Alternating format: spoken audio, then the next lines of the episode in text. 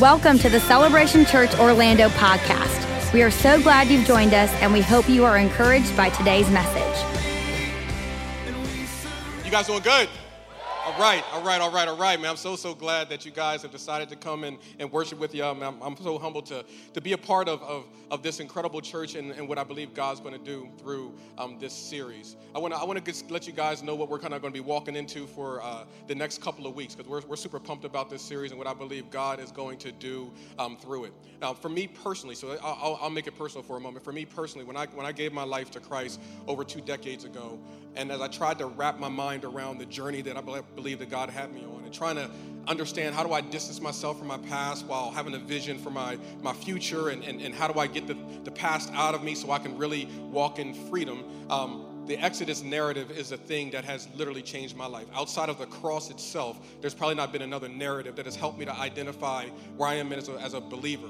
Am I in Egypt? Am I, am I struggling with these things? Am I, am I in the wilderness? Am I walking through some things? Or, or am I in the promised land? Have I got what God has for me, but I believe there's yet more? You can layer this, this concept into every area of your life, and which is why I'm so excited to be able to share it with you. So here's, here's what you can expect over the next uh, a couple of weeks. We want to provide everybody with a, a journal to, to, to just kind of walk you through it, because the truth of the matter is um, the Exodus narrative, it, it covers, depending on where you decide to kind of start the clock from ticking, it, it covers approximately 40 years, and in many instances, even more. So we, we just don't have that much time, as you guys know. So we're going to cover about 40, 40 years in about 40 days. So what the what the journal is meant to do is kind of be like this, this supplementary resource that you can like read along, and so that way next Sunday when we're preaching, we'll talk about things that maybe we've that maybe we've read throughout the course of the week, and I'll reference them, but I may not be able to unpack them fully because our hope is that you're going to walk this journey out with us all together. It will be available as a as a PDF on our website through our app as well for those who prefer to use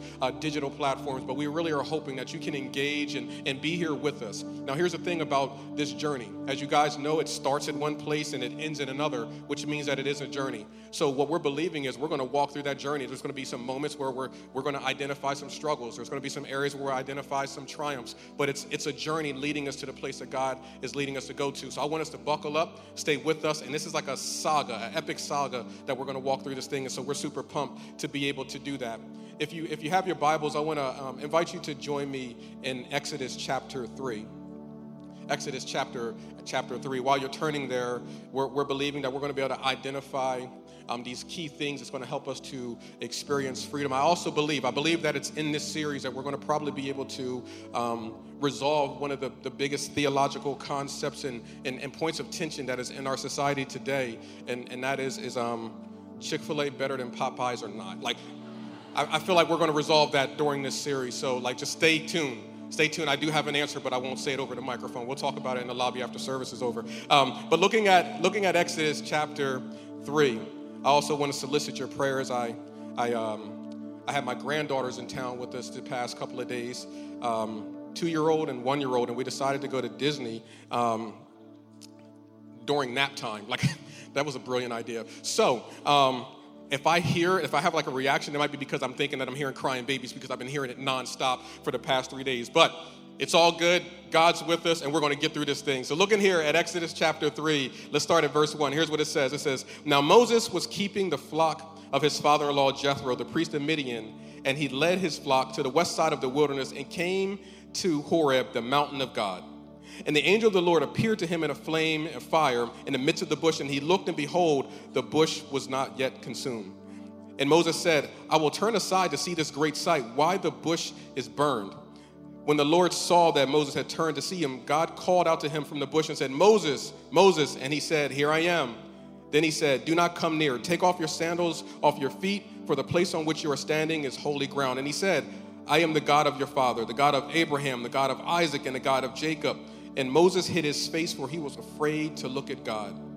Then the Lord said, I have surely seen the affliction of my people who are in Egypt and I have heard their cry because of their taskmasters, and I know their sufferings. And I have come down to deliver them out of the hand of the Egyptians and to bring them up out of this land to a good and broad land, a land flowing with milk and honey, to the place of the Canaanites, the Hittites, the Amorites, the Perizzites, the Hivites, the Jebusites, Mosquitobites. And behold, the cry of the people of Israel has come to me, and I have seen the oppression in which the Egyptians have oppressed them with. In verse number 10, so come, I will send you to Pharaoh that you may bring my people, the children of Israel, out of Egypt. It's, this is, this is kind of like our primary text. And we'll, we'll identify some other key scriptures, but this is our primary text where we're looking at this idea of this vision that God has for his people. And, and, and, and there's, there's a statement in there that I want to I wanna reiterate right now. It says that I have seen the affliction of my people, I have heard their cries, I've heard their prayers. And then he says, and now I'm personally about to get involved.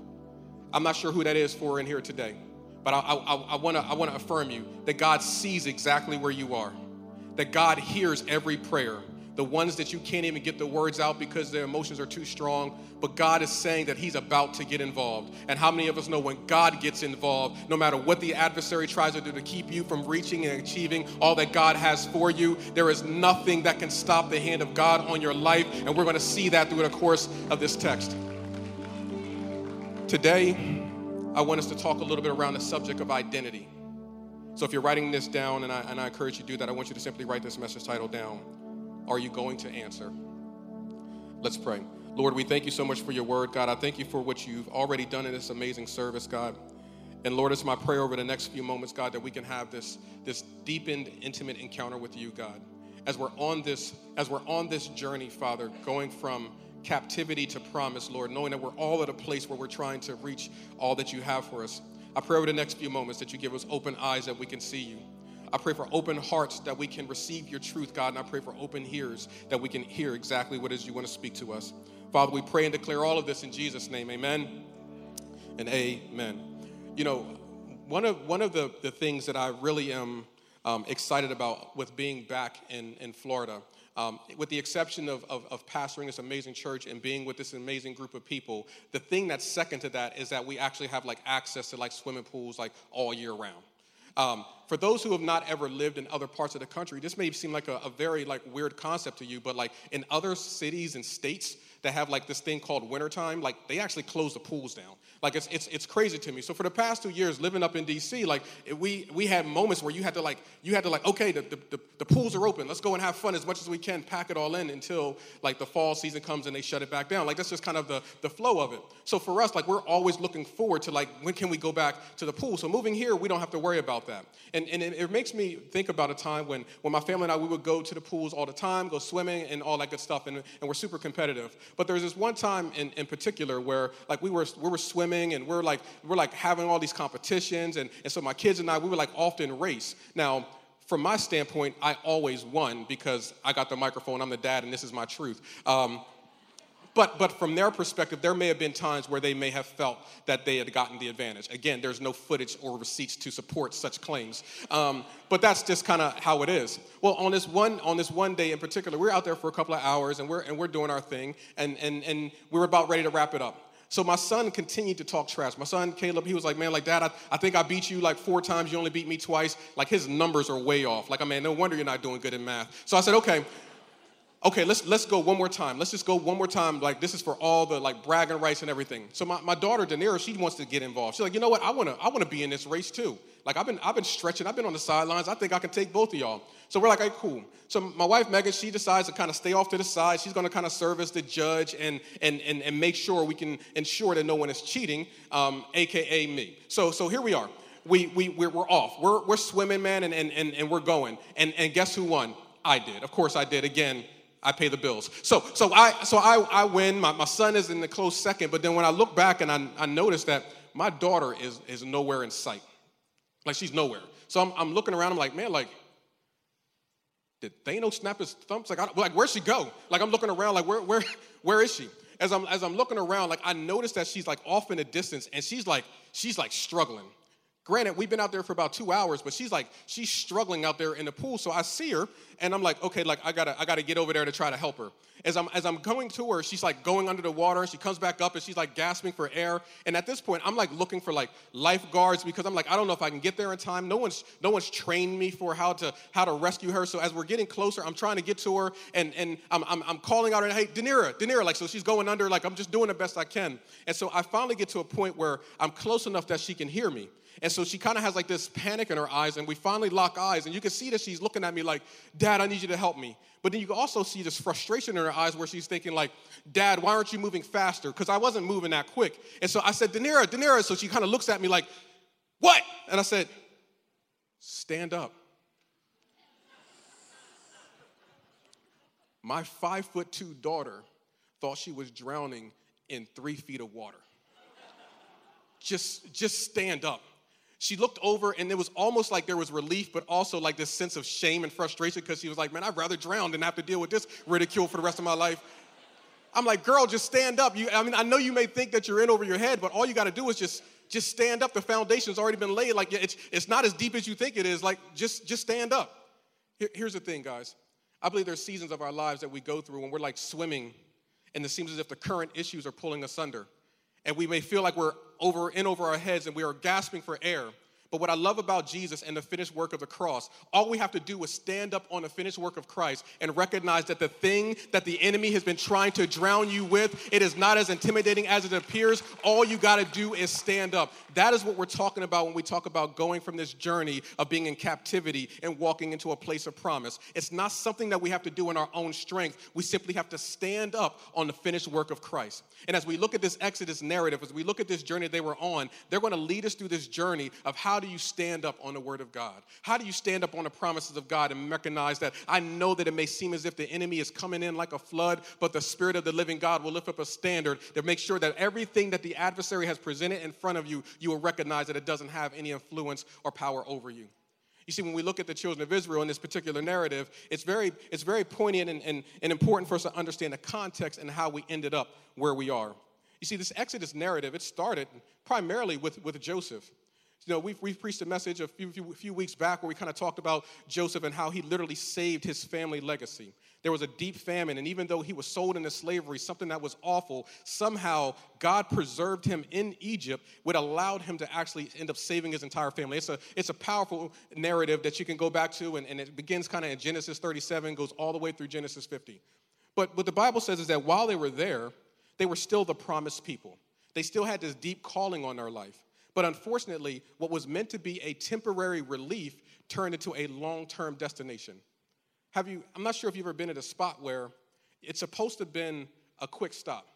I'm, I'm, I do not want to be here long. I'm only coming here for just a quick moment, and then I got to keep moving. Every time I would go out with my children when they were younger and we would like stop over at my parents' house or, or something along those lines, I would say, hey, don't take your shoes off, don't get comfortable, we're not staying long. Like, because I don't want you to get too comfortable because we're not staying that long. And here's what ends up happening with many of us areas that are supposed to be moments of relief, we can end up being bound to because we got too comfortable in it. And for the children of Israel, they ended up getting a little too comfortable. Is it possible that there's areas of our lives where we've overstayed the grace for it? We've overstayed the grace for that relationship, and you're trying your best, but you should have never gotten too comfortable in it in the first place because it's not leading you closer to your destiny. See, even though they weren't in the promised land, they were still the promised people. But here's what ends up happening the Bible says that after, after Joseph dies, and the people that Joseph had favor and influence with dies off, a new king rises up. And here's what the Bible says it says, And then there arose a new king who did not know Joseph.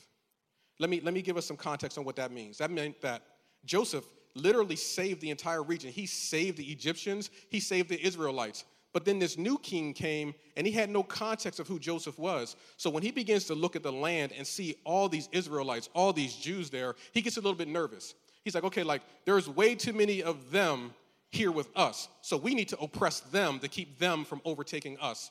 So we have this unsubstantiated fear because that's often the accelerant that causes us to dehumanize an entire people group. Man, I got this fear, so let me let me shut them down. So this is exactly this is exactly what the Pharaoh did. Like, man, I don't I don't know about them, so let's let's let's keep them at, at bay. So so watch this. So as as Joseph dies off and no one knows Joseph, this new guy comes up and he wants to oppress the people.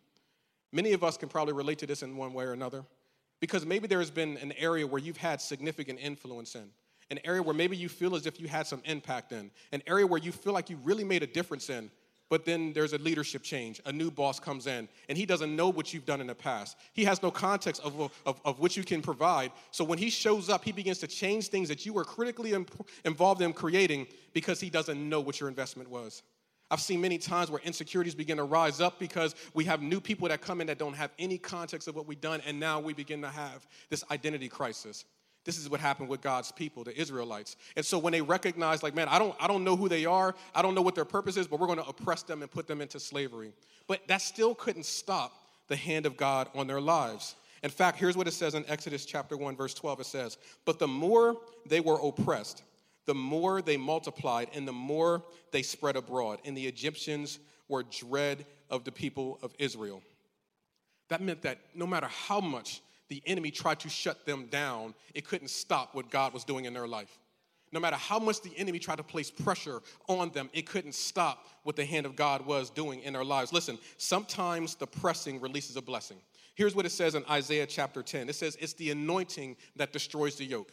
Isaiah chapter 10. So what, here's what that means. Anointing is this thing that was often associated with olive oil. Olive oil, like olives, had to be crushed in order for the oil to come out. So in order for your anointing to be seen, sometimes it requires pressure. In order for your gifts to really begin to manifest themselves, sometimes it requires pressure in order for those things to kind of activate what God is doing on the inside of you. So the Bible says it's the anointing that destroys the yoke. So the very pressure that you may be feeling right now, God will then use that to be the thing that defeats the enemy. This is why when Jesus died on the cross, they thought that they were killing Jesus, but when Jesus died, it was the very thing that shut down the access of the enemy. God has this ability of using the pressure of the adversary and flipping it on his ear and then silencing him in our lives. And this is what we see with the children of Israel. Two of us can clap. It's cool. It's all right. Sorry, no big deal. I don't, I don't, I don't need your golf claps. Here's what it says here in, in 2 Corinthians, 2 Corinthians chapter 4. Watch this. It says, We are hard pressed on every side, yet not crushed. We are perplexed, but not in despair. Persecuted, but not forsaken. Struck down, but not destroyed. I could read this again and let me preach it to you. Listen, you may be hard pressed right now, but you are not crushed. You may be perplexed right now, but you are not in despair. You may be persecuted, but you are not forsaken. You may be struck down, but you are not destroyed. If we could just get that in our spirit, that yes, I may feel some pressure right now. Yes, I feel the enemy closing in, but I'm going to just stand up on the finished work of Christ because I am still here. I still have breath in my lungs, and God still has a purpose and value on my life. See, there's nothing that the enemy can do to stop what God wants to do in your life. Nothing, no one, no ex boyfriend, no ex spouse, no ex boss, no ex job, the X Men and Wolverine, they can't stop what God wants to do in your life when God begins to stir it on. When God makes up his mind that I'm going to use you to do some significant things, no matter what ceilings people try to establish on your life, remember, promotion comes from above. And it's only God is the one who determines how far you go. Don't allow yourself to believe that because your boss doesn't recognize your gifts, that that's the lid for you. You serve, a, uh, you serve an awesome God who is able to circumvent the system and to get you exactly where you need to go. But when the pressing comes, the blessing comes out as long as we don't try to retreat from it. This is, this is the circumstance we find ourselves in. So now we enter into our main character. Because Moses, he's an Israelite. He was, he was born, he's a Jewish man. And so what ends up happening is this people group that was being oppressed, the next step was, man, even though we're oppressing them, even though we're putting all this pressure on them, they're still increasing. They're still growing. They still have influence, man. It seems as if we can't stop them. So the Pharaoh said, Here's my next strategy let me kill off every single baby boy. That'll stop their reproduction. This is, this is, all, this is all in scripture. He wants, to, he wants to try to stop God's momentum by trying to neutralize its ability to reproduce. What are the areas in your life that you feel like the enemy is trying to keep you from reproducing because maybe that's the area where your greatest breakthrough and blessing is going to come from? Moses was preserved through a series of divine and, and, and sovereign acts. But what ends up happening is he finally gets to this point where this boy who was born as a slave was then carted off into the castle. So the people that were supposed to kill him are now taking care of him. Talk about child support. Like, that's amazing. They were trying to kill Moses, but then somehow they ends up in the house, and now he's being raised and, and, and developed in the very culture that, that he needs to now go back to and rescue his people from. We'll get into that later in the series. But but now he has this burden for his people again. He takes matters into his own hands. He ends up killing a man, and now he's off, and now he's a fugitive. So I, I want us to keep track of, of Moses' resume up to now. He was born a slave, raised in the palace, and then called master. Takes matters into his own hands, kills a man, so now he's a murderer.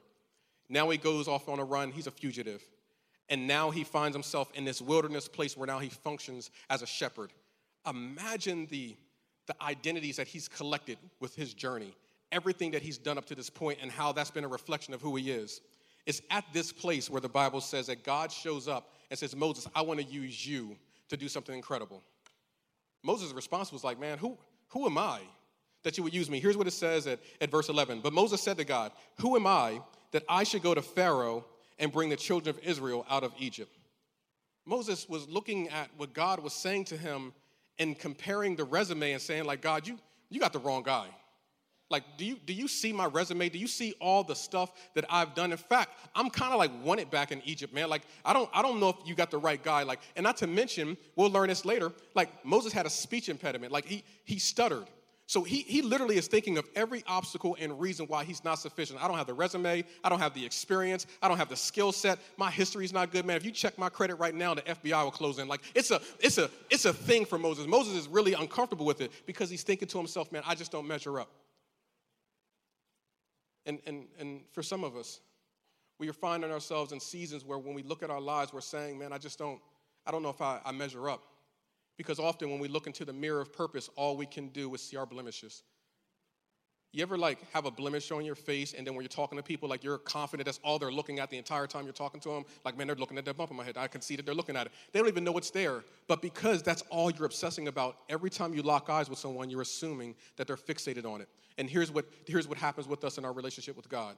When we find our moments in these vulnerable places where we're beginning to engage our next steps in the kingdom, we're assuming that God is looking at all those blemishes as well. Moses, man, I don't, I don't have what it takes. And it's in this place that our insecurities begin to grab the microphone and speak louder and drowning out the idea of us having any purpose or destiny. I met a, I met a young couple a few years back, and um, they, were, they were desperately trying to, to get pregnant. And um, they finally did. It took them about two, maybe three years before they, before they were able to, to conceive. And um, when, they finally, when they finally got pregnant, the, the husband had noticed like this, this very big shift in his wife's behavior. You would think that when you're, when you're trying and you're trying to fulfill what you feel like God's called you to do with your family, like, man, we, we've got it. We're at step one. Yeah, the baby's not born yet, but we're at step one as reason to celebrate. But their home was everything except that. There was like this, this, sense, of, this sense of weightiness and burden and, and, and challenges and frustrations that were all like kind of self-inflicted. So the husband asked if I could meet with him and his wife. And as we began to talk and, and pray and process and walk through the, the journey that we're on, it was, it was later discovered that, that when she was like 17 years old, she, she got an abortion.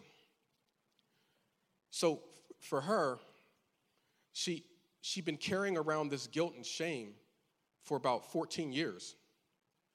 And so even though she is looking forward to being a mom, now that that door had finally opened, she felt there was no way that God would allow her to be able to bear a child. She felt that God was so fixated on her past that he would never use her to be able to produce children in the future. And as a result of that, she didn't want to grow any attachments to the baby because she was confident that she was going to miscarry it. Confident of it. And so as I, as I began to sit and talk with her and, and, and, and walk with her through it, I, I realized that she'd been carrying this guilt and shame all this time. She was a prisoner of the past. I don't have what it takes, Keith. I made, I made a significant mistake. I just, I, I made a mistake and I don't know if God will ever forgive me for it. Like, I, I feel so terrible. And now I'm at a spot where I, I, feel like I'm being called into motherhood, but I just don't have what it takes because how do I how do I move forward with this new baby when there's a baby that I that I was kind of forced to let go of, but nonetheless that's my reality. How do I how do I how do I how am I happy about something that in another season I wasn't happy about? Like she just she literally could not wrap her mind around it. And I said, listen to me. I said, not only did Jesus die for that, but he died as that. You, you, need to, you need to understand that when Jesus went to the cross, he was fully aware of what you were going to do, and he went anyway. That means this that means that you have permission to move forward. You should have saw this look in her eyes when I simply said, You have permission to move forward. Here's what the Bible says in, in 2 Corinthians chapter 5. And he, being Jesus, died for all, that those who live might no longer live for themselves, but for God, who died for their sake and was raised. Look at verse 16. From now on, therefore, we regard no one according to the flesh. Let me pause there. That means your past. We regard no one according to their flesh because Jesus died for that. That means even your present. We regard no one according to their flesh. That means that the grace of God has this unique ability to extend beyond not only our past, our present, but our future. And here's what it says in verse 17. So, therefore, if anyone is in Christ, he is a new creation. The old has passed away, and behold, all things have become new. I'm not sure who that's for in here today, But I believe, I, I believe by the, the, by the influence of the Holy Spirit, you have permission to move forward. I'm not sure what season you may have messed up in your past, the things that you may be carrying, but listen to me. What you have done is not who you are. And unfortunately, we can attach our identity to the mistakes of our past and we can't begin to separate ourselves from it. But listen to me, you have permission to move forward. We don't regard you according to your flesh anymore, according to God's word. You are a new creation in Christ. It is time for you to use the cross as a ladder to rise above the things of your past so you can see the future that God has for you. God doesn't see you according to your past anymore, neither do we. But it's time for us to get it in our hearts and recognize that I am a new creation. And if God be for me, then what can be against me? I'm no longer going to live in the past anymore because that's not where God's grace is for my life, but He's leading me to a future. As I encouraged her around this idea, I said, move forward. And listen to me, it is permission for you to move forward. You can move forward into your calling, you can move forward into your destiny. I've seen so many men who are apprehensive about getting in committed relationships because they messed up their marriage in their past. That is condemnation. That is not from God. You are a new creation, and it is time for you to recognize that you have permission to move forward. I've seen it with women, I've seen it with all of us, but God is saying there's no condemnation it is time for us to move forward. Moses was in this space where he was like, man, who am I? I don't, I don't measure up. I got all these flaws. I got all these mistakes. Man, I'm a mess. Who am I? But God says, man, listen, like you are, you are made in my image. It's time for you to move forward. After Moses hears this, it, it's, it's not enough for him. He hasn't settled it. He hasn't resolved it. So now his next thing is like, God, but, but who are you? Because from, from Moses' perspective, he, he's, he's coming from a very polytheistic environment. The Egyptians had gods for everything. They had a god of rain. They had a god of light. They had a god of, of, of fertility. They had. So this is why when we see the plagues, which we'll talk about, like God is responding because for them, yeah, okay, God, there, there's tons of gods. What, what makes this God any different? And how does this God have the authority to kind of remove us from the dominion of these other gods? So it's like this really like deep, complicated question, but nonetheless, it had some validity to it. So, so God's response is, is one where he simply says, I am who I am. Now, when you, when you study the, the true translation of it, what it really renders is, I will be. That's, and now that's a, that's a super vague statement. So when it was rendered through the years, we look at it as I am who I am or I will be.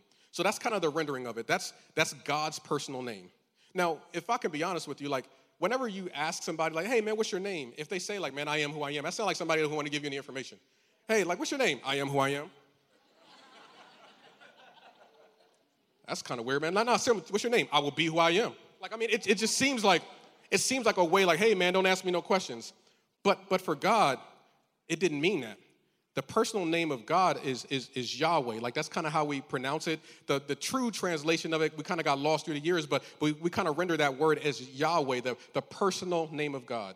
Here, here's why I, I say this to us because God is a title, the same way that pastor is a title. Keith is my name.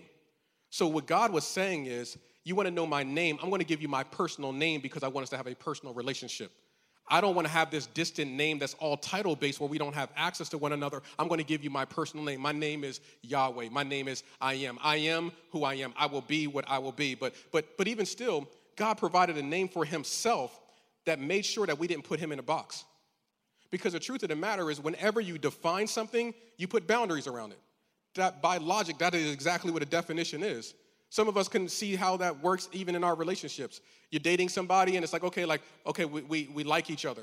Now we're talking. Now we're like exclusively dating. Now we have a title around it, and now that there's a title around it, there's boundaries for it okay, now that we're exclusively dating, the expectation is that, that we're for each other. We're trying to see where this thing is going to go, which is why putting a definition around it is so important. Okay, now we're engaged. It means something. We're moving forward. That definition means that we have some kind of patterns that we're going to follow. Okay, we're married. You see, like, definition provides parameters for behavior, it's just the way it works.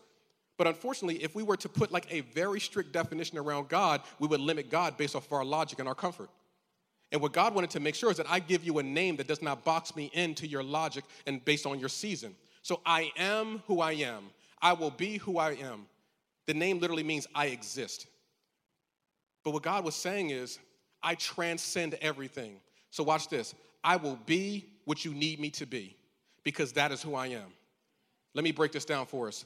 God is the only entity that has the ability to transcend space and time. Here's what I mean by that I've known my wife now for 25, 26 years, even more than that. I don't want to date myself, but y'all get it. I've known her since ninth grade. There's a moment when I didn't know her. So if I go to eighth grade and lower, I didn't know my wife at all. So I can't go down memory lane and see my wife in my past that she was not a part of. God has this ability to transcend time whereby we can look back into our past and see that God was there even we didn't recognize him because that's who he is.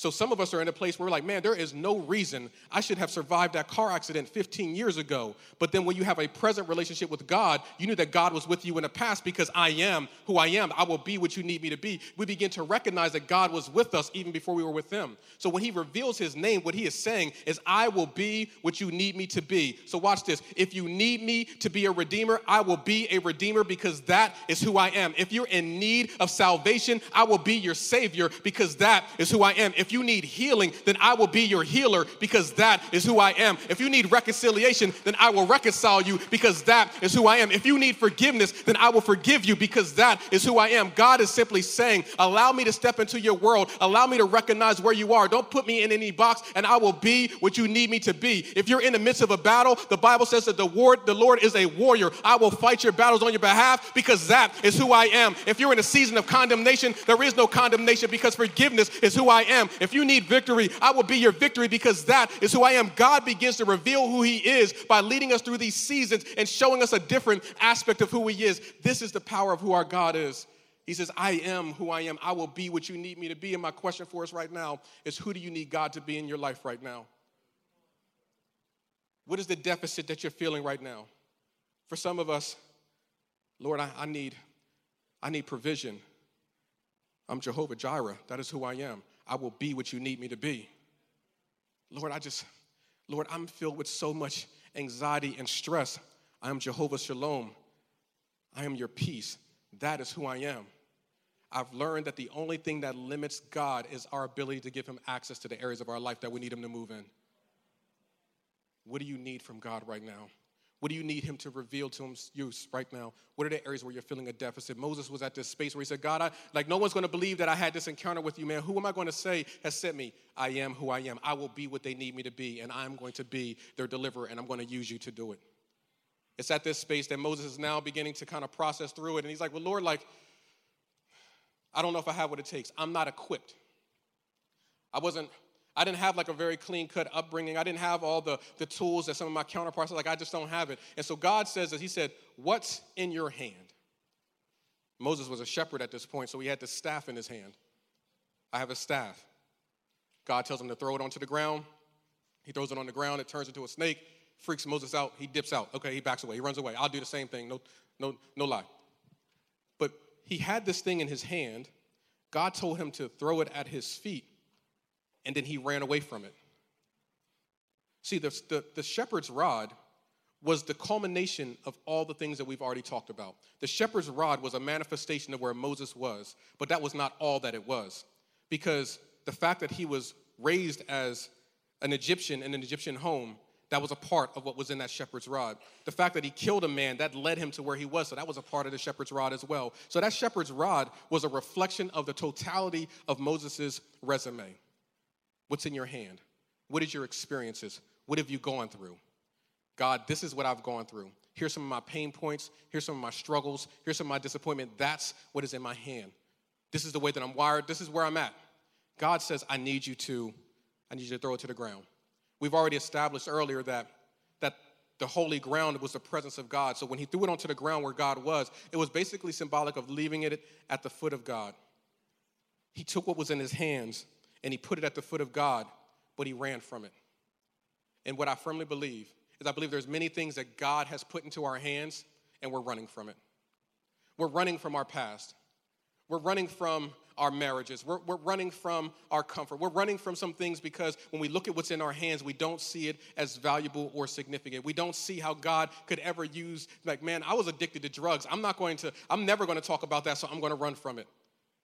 Man, I've, I've dealt with so many things of regarding rejection, and now my self-esteem and my identity is shot. I'm, God's never going to use that, and then we run from it.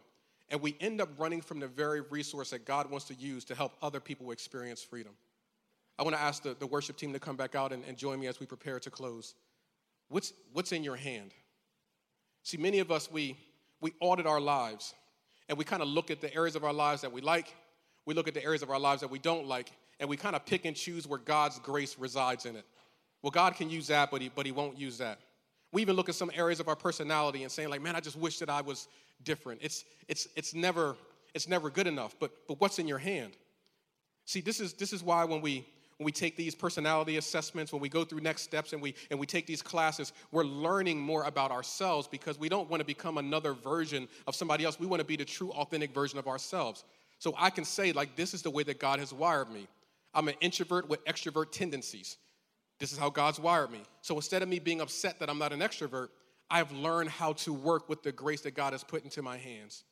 For some of us, we're in a season of just being parents. What does God put in your hands? We often think that we have to get another thing in order for us to accomplish what God's call is on our life. And He simply wants to say, What is in your hands? And would you be willing to submit it at my feet? Because if you submit it at my feet and stop running from it, I promise you, we will use that very thing to do some incredible things in the kingdom. We've, we've often made this mistake where we believe that I got to get something else in order to truly be utilized by God. What's in your hand? Use the marriage that's in your hand. Use the job that's in your hand. Use the, use the way that you're wired that's in your hand. Use what God has placed in your hands. Submit it to his feet and stop running and watch him do some incredible things with it. The moment that Moses picked it back up, he had this new sense of confidence, and it wasn't easy, but he was able to go forward knowing that God was going to use some incredible things in his life. You see, earlier in the text, we, we, we see that God says, I want you to take off your shoes because you're on holy ground. Take off your shoes. Like the presence of God is here.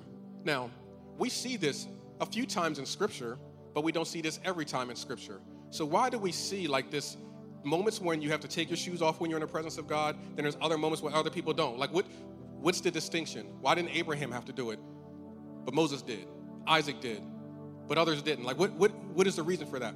Reason being is because I believe God wanted to affirm some things in their identity. Because there were in these insecure moments where he wanted to make some things clear to them. Because here's the thing when you take off your shoes, you're naturally more sensitive to what's under your feet. When you take off your shoes, you're more mindful of where you walk. See, I, I remember one time when uh, I had to go outside to, to, to, check on my car, and so I, I didn't want to go and put my shoes on. So when I went outside, I was walking and I saw like glass shards on the ground. I saw where somebody didn't clean up their dog poop, and I, I called the, the, the, people on them and, and, and, got them fined for that because, hey, man, make sure you clean up. That's, it's in the rules. Like, but watch this. I'm walking outside, and I'm more sensitive to where I step because now I have sensitivity under my feet there's these moments where I think that we have such strong buffers on our souls that we don't even recognize the things that are under our feet. And so I think that God wants to use what is in our hand to put the enemy back under our feet. He's already there, but my, with my shoes on, I can't even recognize that he's there.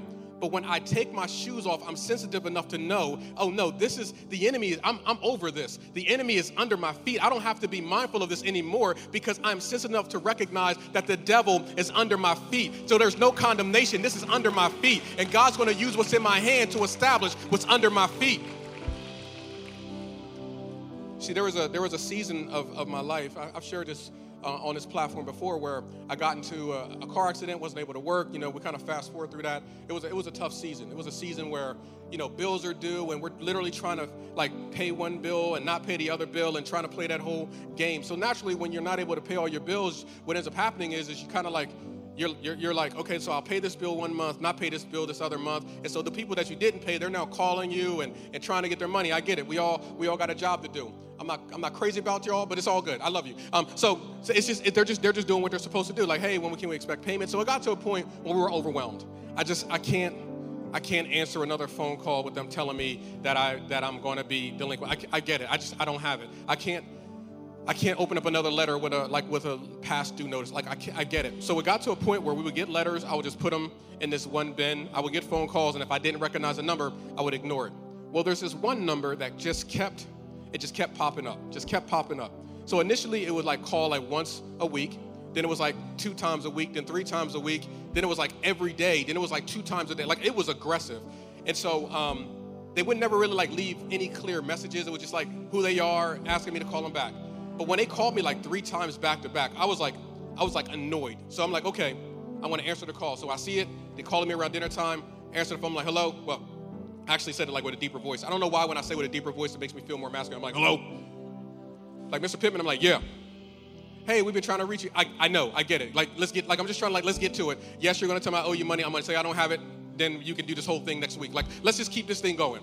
They're like, hey, sir, like, we represent your, we represent your insurance um, company, and we want to let you know that you have a policy that while you're out of work, we actually will pay your salary. Like, that's just part of your insurance policy. We've been trying to reach you for the past two months, and we already sent you these checks, but you have not cashed them yet. So we wanted to make sure we wanted to make sure that we had sent it to the right address. So all this time, they were calling me, telling me that I have something for you. They were telling me that there's something that you should have already received, but you're not answering the call. And we just wanted to make sure that you were receiving it. I was ignoring the call because I thought it was condemnation. I was ignoring the call because I thought it was going to be another reminder that I didn't have what it took. But actually, the call was reminding me that we do have a resource for you that we want to bless you with, but you got to answer the call. Listen to me, church. God has a calling on your life. Are you going to answer it? That's the question I got to ask for you. I know you may be thinking that the call of God is going to remind you of your guilt, He's going to remind you of your flaws. But listen, God's got a call on your life. Are you going to answer it? You are a son of God. Are you going to answer? You are a daughter of God. Are you going to answer? You are blessed and highly favored. Are you going to answer? You are the head and not the tail. Are you going to answer? You are more than a conqueror. Are you going to answer? God has a calling on your life, but it's up to us to answer it. And I promise you, in the name of Jesus, when you answer the call of God on your life, He leads you into purposes. He leads you to the mountaintops. He leads you to a place of victory. He leads you to a place where the adversary is under your feet. Can we give God some praise in here?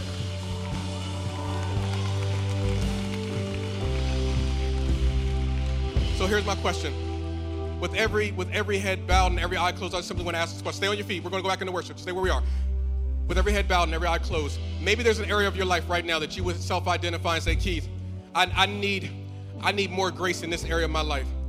Maybe there's an area in your past that you just can't seem to break free from. Maybe there's an area in your present that you just need to get healed up from. Or maybe there's just vision for the future that you know that God has for you. If that's you, I want to pray for you right where you are on a count of three. One, two, three. I need more grace in the area of my life. Amen. Amen. God bless you. Amen. Amen. You can go ahead and, and put those hands down. Now, now here's my second question. Maybe you're in here right now, and if you were to look at your life and, and, and, and really do inventory, you would know that you're away from God right now. And to know the next step you need to do is to recognize that no matter who you are, that God is who you need Him to be, and right now you need God to be the Savior of your soul. I don't want anybody to, to move around. This is a sacred moment. On the count of three, if you want to say yes to commit or recommit your life to Christ, I want you to boldly lift your hands up, believing that God's going to meet you right in your seat on the count of three. One, two, three. Go ahead and put those hands up. Amen. God bless you. Amen. Amen. Amen. Come on, church. Let's celebrate what God is doing in this place. Amen. God bless you. We're going to go back into worship in just a moment, but I want to I want to pray for us as we as we do that. First, I want to pray for those who are saying yes to Jesus, many for the first time. So, can we all pray this prayer together, helping along those who are praying it for the first time? Repeat after me Lord Jesus, I give you my life. I believe that you died on the cross and that you rose from the dead. And it's because of that belief I am saved. Fill me with your spirit and order my steps. In Jesus' name. Now, as we go back into worship, I want us to lift our hands up. I want us to give it everything that we got, but I'm going to pray and believe that God's going to meet you exactly where we are. Heavenly Father, God, I thank you, God, that we are who you say that we are, God, that our past does not define us, God, that we are not limited by the flaws in our lives, God, but we are children, we are chosen and not forsaken. So, in the name of Jesus, I pray that our identity is anchored and rooted in you, God. I pray that the chains of the past are broken, that we recognize that regardless of what we've walked through, you walked through it with us that we are victorious, that we are blessed, that we are children of God, and we can move with purpose and vision. So I command for the pain and the chains of the past to be broken. I command for us to walk in victory and in triumph. And I command in the name of Jesus for the enemy to flee. So by the power of the word of God, who the Son has set free is free indeed. In Jesus' name, let's worship. Thank you for tuning in to today's podcast. For more information about Celebration Orlando or to get in touch with us, please visit celebrationorlando.org.